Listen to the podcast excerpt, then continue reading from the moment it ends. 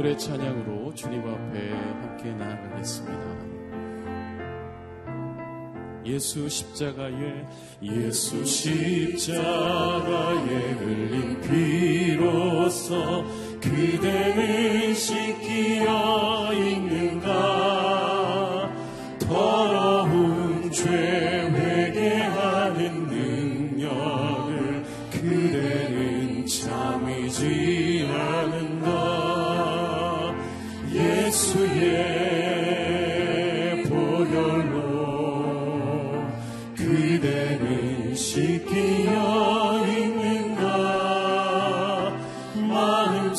속에 여러 가지 죄악이 깨끗이 씻기어 있는가? 주 예수와 밤낮으로 흐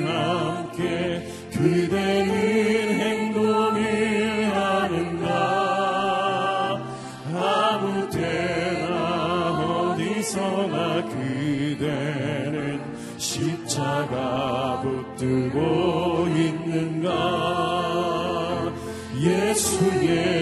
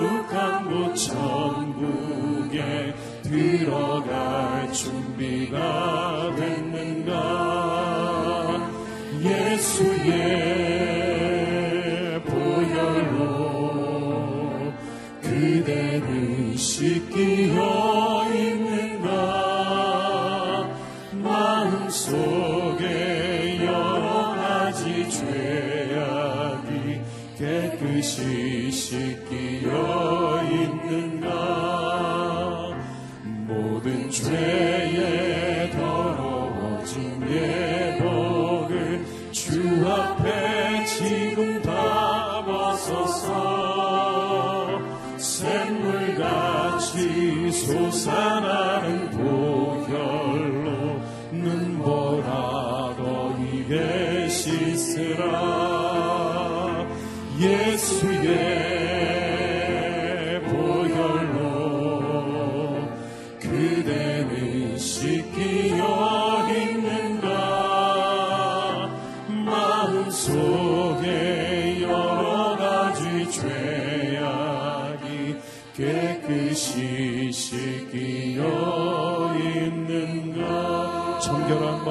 주시옵소서. 정결한 맘 주시옵소서. 오 정직한 영을 새롭게 하소서. 정결한 마음. 정결 しよ。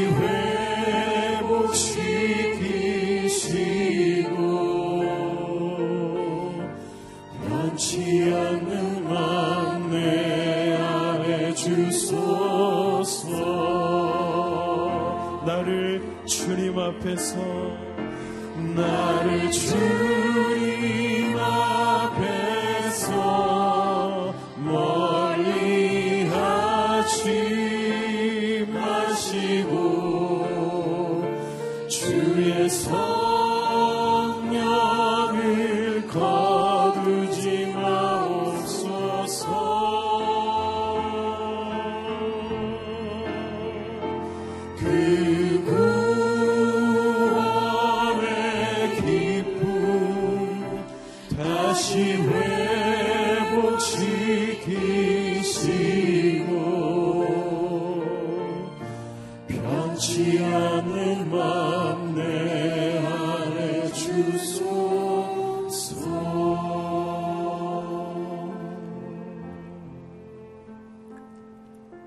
사랑의 하나님 아버지, 주의 성령의 도우심을 따라 하나님의 성전에 나와 주의 이름을 부르며 예배합니다. 우리가 살아갈 이 하루와 이 한 주간을 하나님의 놀라운 성령으로 다스려 주셔서 날마다 주님께로 더 가까이 나아가는 하나님 복된 임재의 한 주간이 되게 하여 주옵소서. 세상 모든 허탄한 마음과 생각들을 다 떠내보내고 떠나보내고 오직 주님이 주시는 정결한 마음, 정직한 영으로 우리의 모든 삶을 새롭게 하여 주시옵소서. 주님께로 돌이키게 하사 하나님의 놀라운 영생의 소망을 다시금 하나님 누리며 살아갈 수 있는 우리의 가정과 우리의 자녀들이 되게 하여 주옵소서. 학교로 돌아간 다시 새 학기를 맞이한 하나님 우리의 자녀들에게 놀라운 하나님의 성령의 충만한 능력이 임하여 달라고 이 시간 우리 함께 합심으로 기도하며 나- 나아갑니다. 하나님 아버지 주의 성령으로 임하여 주셔서 주님이 기뻐하시는 하나님의 사람들 되게 하여 주옵소서. 구원의 기쁨과 감격이 넘쳐나는 주님의 가정이 되게 하여 주옵소서.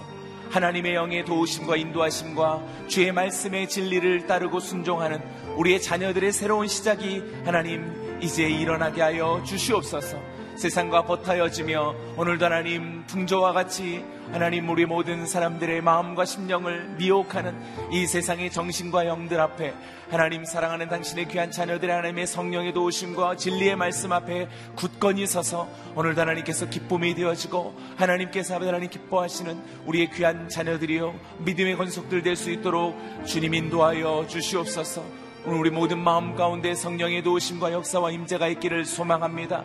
날마다 하나님의 성령의 충만함이 우리 하나님 모든 각 사람의 심령마다 우리 가정마다 자녀들마다 하나님께서 사랑하시는 이 아름다운 교회와 모든 예배들마다 하나님께서 세우시고 파송하시는 믿음의 사역자들과 선교사님들과 하나님의 종들 위해 놀라운 하나님의 말씀과 성령의 역사하심이 가득 넘쳐나는 승리의 한 주간이 될 수 있도록 주님 인도하여 주시옵소서. 하나님께서 아버지 하나님 귀한 말씀에 하나님 반포를 기다립니다. 주의 종을 통하여서 들려주실 말씀이 우리의 마음 가운데 생명의 양식 되어져서 하나님께서 기뻐하시고 주님의 영광을 받으실 만한 놀라운 이 하루와 한 주간이 되게 하여 주옵소서.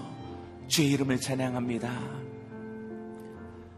사랑합니다 하나님 아버지 오늘도 하나님의 성령의 도우심과 인도하심과 섭리하심을 따라 하나님의 성소에서 이 하루를 시작하게 하시니 감사와 찬양을 올려드립니다. 풍조와 같이 미혹하고 유혹하는 이 세대의 허탄함 가운데 오직 우리의 마음이 주님께로 돌이켜 날마다 하나님 구원의 기쁨이 넘쳐나는 하나님 앞에 예배자로 주님이 기뻐하시는 사명자로 살아가게 하여 주옵소서. 우리의 자녀들이 가끔 학교로 돌아가고 새로운 시작을 맞이하였습니다.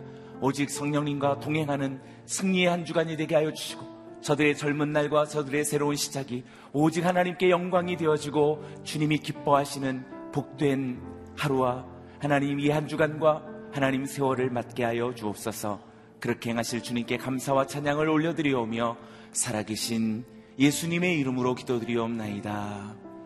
아멘. 새 한 주간이 시작됐습니다. 주의 말씀과 성령으로 승리하시는 이 한 주간이 되기를 원합니다. 하나님께서 오늘 우리에게 주시는 말씀은 누가복음 13장 1절에서 9절의 말씀입니다. 저와 여러분이 한 절씩 교도하겠습니다. 바로 그때 몇몇 사람들이 와서 빌라도가 갈릴리 사람들의 피를 그의 희생 제물과 섞었다는 소식을 예수께 전했습니다. 예수께서 대답하셨습니다. 그 갈릴리 사람들이 다른 모든 갈릴리 사람들보다 더 악한 죄인이어서 이런 변을 당했다고 생각하느냐? 그렇지 않다. 내가 너희에게 말한다. 너희도 회개하지 않으면 모두 멸망할 것이다. 또 실로암에서 탑이 무너져 죽은 18명은 어떠하냐? 다른 모든 예루살렘 사람들보다 그들이 죄를 더 많이 지었다고 생각하느냐? 그렇지 않다. 내가 너희에게 말한다. 너희도 회개하지 않으면 모두 멸망할 것이다. 예수께서 이런 비유를 말씀하셨습니다. 어떤 사람이 포도원에 무화과 나무를 한 그루 심었다. 그는 열매가 열렸을까 해서 가보았지만 하나도 보이지 않았다. 그래서 그는 포도원 지기에게 말했다.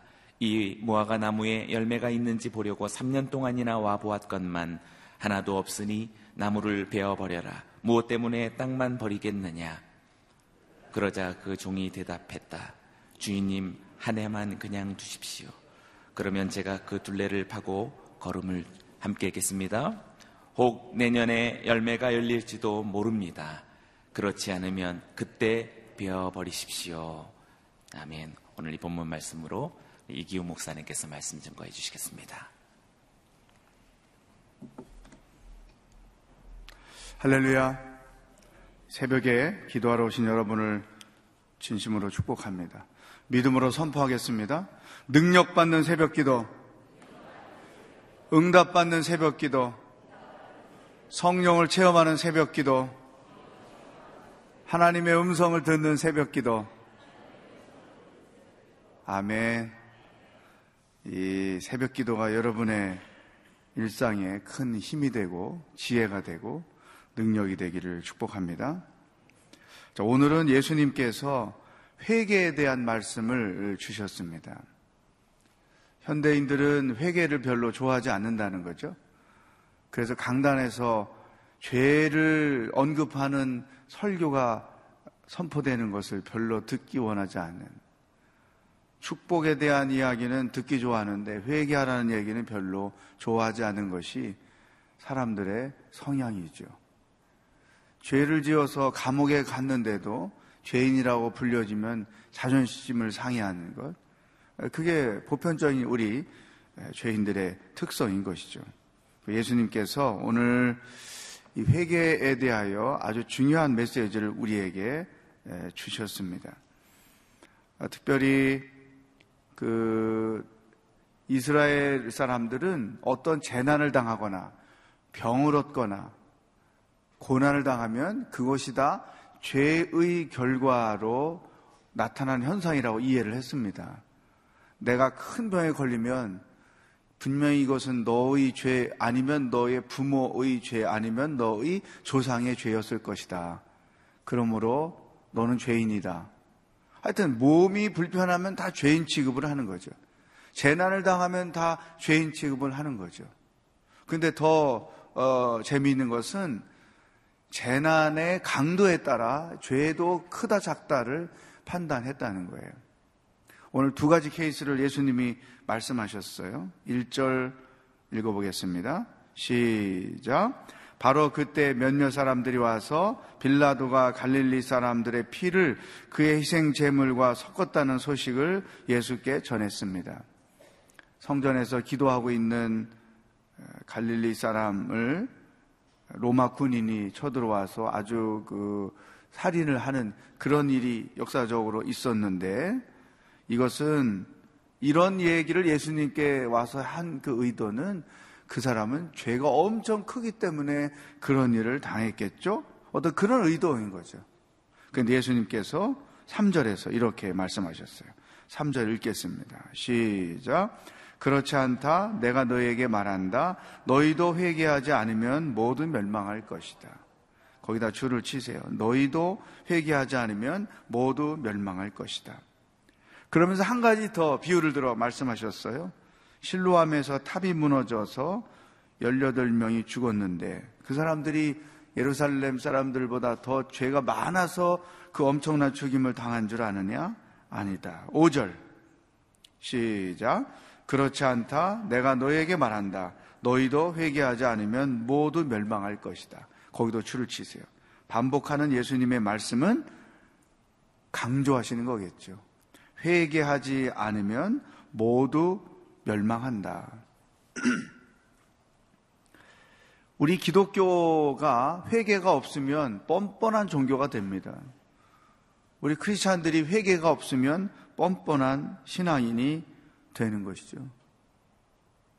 회개는 우리에게 축복의 통로가 되기도 하고 심판의 통로가 되기도 합니다. 우리는 완벽한 존재로 인생을 살지 않죠. 하나님과의 관계나 사람과의 관계 안에서 공동체 안에서 완벽한 존재로 행동할 수 없어요.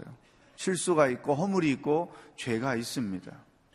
그런데 그러한 죄를 회개하면 그 회개가 가져다 주는 은혜가 있고 또 하나님의 축복이 있어요.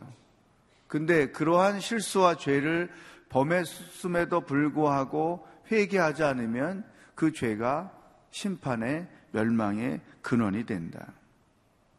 특별히 저는 이 회개가 축복이라는 개념을 어, 마음에 담고 있어요. 왜냐하면 만약에 우리에게 회개가 없다고 하면 우리 인생은 정말 고통 가운데 살 수밖에 없어요. 다윗이 시편 51편에서 고백한 내용, 오늘 부른 찬양 가사가 그 결과, 그 결론이죠. 바세바를 범하고 그의 남편을 죽게 한 이후 어, 그 죄의 고통이 얼마나 다윗을 짓눌렀는지 그런 비유를 했습니다. 그 프레스라는 큰 기계가 짓누르듯 오렌지 순수한 즙 할 때 보면 오렌지를 넣고 눌러서 짜잖아요. 그러면 국물은 하나도 없고 완전히 그, 그, 고구만 남아있는 것처럼. 그러니까 죄를 지, 지었더니, 어, 내 안에 모든 진액이 다 사라지고 뼈만 남는 것 같은 고통. 하나님의 회개를 우리에게 주신 것은 얼마나 큰 축복인지 몰라요. 그 회개 때문에 이러한 억눌림, 짓눌림, 양심의 가책, 마음의 고통 그런 것에서 벗어날 수 있다는 거죠. 그런데 회개하지 않으면 그 고통이 계속 우리의 심령을 짓눌러서 우리의 삶을 피폐하게 만든다는 거죠. 그 러시아의 유명한 소설가 또스테프스키가 쓴 죄와 벌 그 소설의 주인공 라스콜리니카프라는 사람이 이, 이 세상에 존재할 가치가 없는 그 노파, 전당포 노파, 그 사람을 정의로운 마음으로 죽이고 나서 그 여인을 죽인 것에 대한 마음의 고통이 얼마나 강렬한지 제가 18살에 그 소설을 읽고 정말 강력하게 제 안에 각인이 됐어요. 죄가 주는 고통이 저런 것이구나. 죄는 우리를 멸망하게 하는 거죠. 따라서 회개가 우리에게 하나님이 주신 축복이다. 특별히 죄는 몇 가지 특성을 가지고 있는데 어, 물론 결론은 멸망이지만 그 멸망되는 과정을 보면 이런 내용들이 있어요. 제일 먼저 죄는 관계를 파괴시킵니다. 하나님과의 관계를 파괴시키고 사람끼리의 관계를 파괴시켜요. 우리가 다 죄에 접어서 알잖아요. 하나님께 지은 죄, 또 사람에게 지은 죄가 몇 번씩은 다 경험하고 있잖아요. 근데 그 죄 때문에 내가 더 부부 관계가 좋아졌다. 죄 때문에 부, 부모와 자녀의 관계가 더 좋아졌다. 죄 때문에 직장에서의 관계가 교회 안에서 성도들끼리의 관계가 좋아졌다. 이런 말을 한 번도 들어본 적이 없어요. 언제부터 그 죄 때문에 관계가 깨졌다. 이런 얘기 많이 듣죠. 그 죄는 인간이 살아가는데 가장 중요한 관계를 파괴시킨다. 따라서 그 죄는 두 번째 사람을 부끄러운 존재로 만들어요. 그 죄가 드러나져 보세요. 그 죄에 대하여 정죄를 받아 보세요. 얼마나 인간이 비참해집니까? 그 부끄러움이 결국은 우리로부터 모든 영광을 다 빼앗아 가는 거죠. 죄는 세 번째 성령의 능력을 소멸시키는 거죠. 우리가 성령 충만을 위하여 열심히 기도하고 성령 충만이 일상의 기도 제목이 되어야 하지만 반대로 죄가 회개되지 않으면 우리 안에 그 능력이 소멸되고 소멸되고 그래서 힘없는 크리스찬, 자기 정욕만 불타는 크리스찬으로 돼버리고 만다는 것이죠. 이런 이유 때문에 결국 죄는 우리를 파멸로 인도하고 결과가 멸망이다. 주님께서 그것을 잘 아셨기 때문에 회개하지 않으면 모두 망한다. 우리가 결정해야 돼요. 내가 회개를 하고 살아날 것이냐, 회개 안 하고 멸망 상태에서 살 것이냐. 특히 죄를 세 가지 관점에서 우리가 회개를 생각해야 돼요. 하나는 하나님과의 관계에서 지은 죄에 대한 것이 있고 또 하나 우리가 제일 잘못하는 것 사람과의 관계에서 지은 죄에 대한 회개예요. 근데 사람과의 관계에서 지은 죄는 나 혼자 입으로만 회개하고 나면 소용이 없는 거예요. 원래 회개라고 하는 것은 내가 지은 죄를 인식하고 고백하고 다시는 그 죄를 짓지 않는 게 참된 의미예요. 또 사람과의 관계에서는 입술로만 자기 혼자 하나님께 회개해서는 소용이 없다. 그 사람에게 분명히 쏘리를 해야 되는 거죠. 그리고 우리가 제일 못하는 게 이 부분이에요. 부부 관계에서나 부모와 자녀의 관계에서나 가깝게 지내는 동료들이나 교회 식구들이나 그 관계 속에서 내가 잘못했어요. 내가 생각이 짧았어요. 미안해요.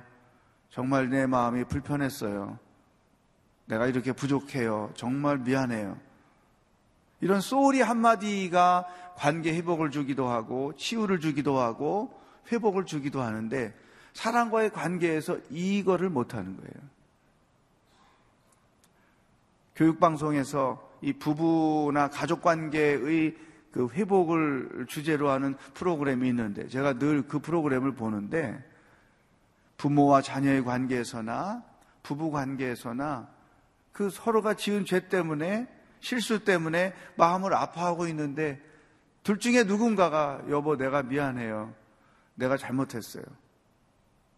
이 한마디면 모든 게 해결되는데 이 한마디 안 하고 이 한마디 못 들어서 고통 가운데 10년, 20년을 살아가는 패밀리가 너무나 많다는 거예요. 아버지가 잘못한 것, 아, 딸이나 아들에게 아버지가 잘못했다. 그때 이런 생각이 짧아서 아빠가 실수했어. 미안해. 이러면 그 자녀가 그 아버지로부터 당했던 그 아픔으로부터 벗어나서 자유하며, 자유하며 살 수 있는데 이걸 안 하는 거죠. 그래서 그 전문가가 제시하는 솔루션, 그 해법이 뭐냐면 미안하다고 한마디 하라고. 그거예요. 내가 잘못했다고 그 한마디 하라고. 이 한마디에 아내가 펑펑 울고 남편이 울고 애들이 울고. 그러니까 사랑과의 관계에서도 회개가 절대로 중요한 거다. 근데 우리는 이것을 소홀히 여긴다는 것이죠. 또 한 가지. 중보 회계라는 거예요. 예를 들어 우리나라 현 시국에서 우리는 누가 잘못했다 정죄하고 비판하고 어, 마치 온 나라가 의인의 가면을 쓰고 탈춤을 추는 사람들만 가득한 거지. 이게 우리의 죄요, 우리의 허물이요, 우리의 실수입니다. 하나님 나를 용서해 주세요. 우리를 용서해 주세요. 이런 사람은 별로 없다는 거죠. 방송에 나와서 무슨, 무슨 시국을 가지고 토론하는 사람들 보세요. 이게 누구 잘못입니다. 온통 이런 것만 따지지. 우리들부터 잘못했다고. 이런 사람이 하나도 없는 거예요. 느에미아가 자기 민족이 그렇게 예루살렘이 완전히 황폐해진 그 상태를 보고 나서 제일 먼저 보였던 것이 뭐냐. 하나님, 나와 우리 조상의 죄입니다. 이건 중보 회개를 하는 거죠. 욥이 집안에 어떤 잔치를 베풀고 나서 혹이나 우리 자녀들이 하나님 앞에 죄 지은 것이 없을까 염려가 돼서 아이들 이름대로 번제를 드리잖아요. 회개 대신하는 거죠. 이 대, 그 중보 회개, 용어가 좀 애매하지만 적합한 표현을 찾기가 어려워서 쓰는 거예요. 중보 회개. 이 시대 우리 크리스천들에게 무엇보다도 그게 필요하다. 내 잘못입니다. 내 허물입니다. 우리 교회들의 실수입니다. 우리 이런 식으로 문제를 풀어봐야지 정죄의 칼을 계속 휘두르면은 그 어느 공동체에서나 어느 집단에서나 문제 해결은 없다. 이 회개가 우리에게 절대로 필요한 시대입니다.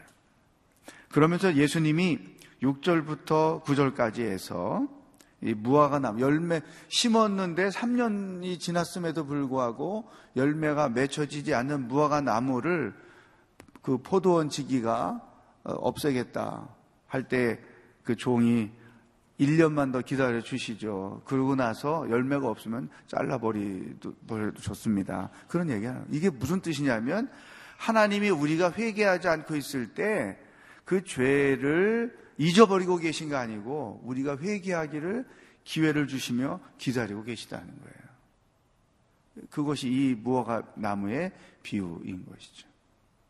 사랑하는 여러분, 오늘 적용을 하십시다. 특별히 하나님께 대하여 회개하는 것은 당연한 일이고 오늘 저와 함께 적용할 것은 내가 사람에 대하여 실수했던 것, 잘못했던 것. 물론 그것을 하나님께 회개했을지라도 그 사람에 대해서 그게 누구든지 간에 I'm sorry. 죄를 고백하는 그런 적용이 있어야 한다는 거죠. 두 번째, 이 나라의 민족 살아나야 되죠. 하나님의 도구로 쓰임 받아야 되기 때문에 대한민국은 건강하게 다시 세워져야 됩니다. 하나님 네미아처럼 이 모든 것이 나의 죄입니다. 나의 허물입니다. 용서해 주시고 이 나라를 불쌍히 여겨 주십시오. 이 두 가지를 오늘 우리의 삶에 적용하면서 하루를 살기를 바라겠습니다. 다 같이 기도하겠습니다. 회개에 민감한 신앙인이 되게 해주시고 사람과의 관계에서도 회개할 줄 아는 사람이 되게 해주시고 이 나라의 민족 우리가 회개하며 풀어갈 수 있도록 모든 문제 해결은 회개서부터 시작이 됩니다. 특별히 우리나라를 품고 하나님 앞에 회개하며 기도하며 나가길 원합니다. 다 같이 기도하겠습니다. 하나님 아버지 오늘 저희들에게 회개의 말씀을 가르쳐 주셔서 감사합니다. 사람에 대해서는 우리가 회개를 잘 하지만 아니 하나님께 대해서는 회개를 잘하지만 사람에 대해서는 미약하고 부끄럽고 또 인색한 경우가 너무 많았음을 고백합니다. 우리의 마음을 열고 주님 앞에 나아가 회개하듯이 내가 실수하고 내가 지은 죄를 가지고 사람에 대해서 배우자에게 자녀들에게 가족관계 안에서 동료들에게 미안합니다. 내가 실수했습니다. 용서해 주세요. 죄송합니다.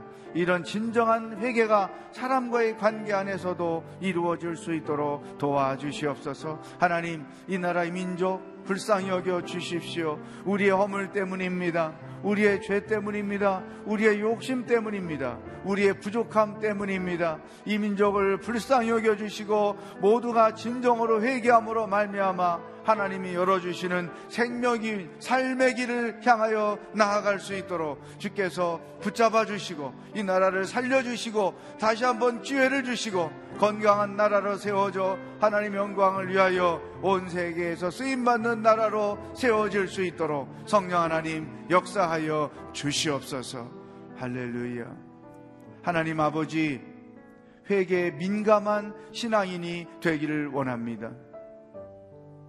배우자에게, 자녀들에게, 가깝게 함께 일하며 생활하는 사람들 가운데서 소홀히 할 줄 아는 용기를 주시고 오늘 이것을 실천하여 관계를 회복하고 하나님의 평강을 경험하는 놀라운 일들이 기도하는 모든 성도들 가운데 있게 하여 주시옵소서.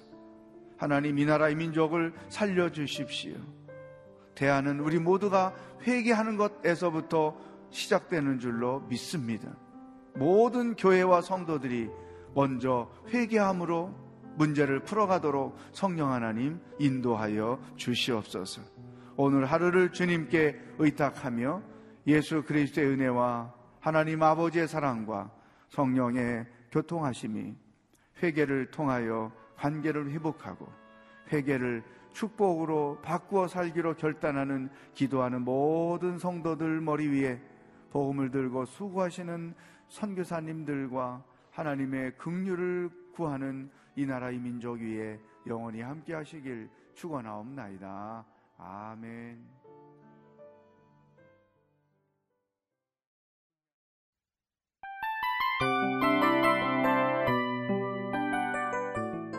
이 프로그램은 청취자 여러분의 소중한 후원으로 제작됩니다.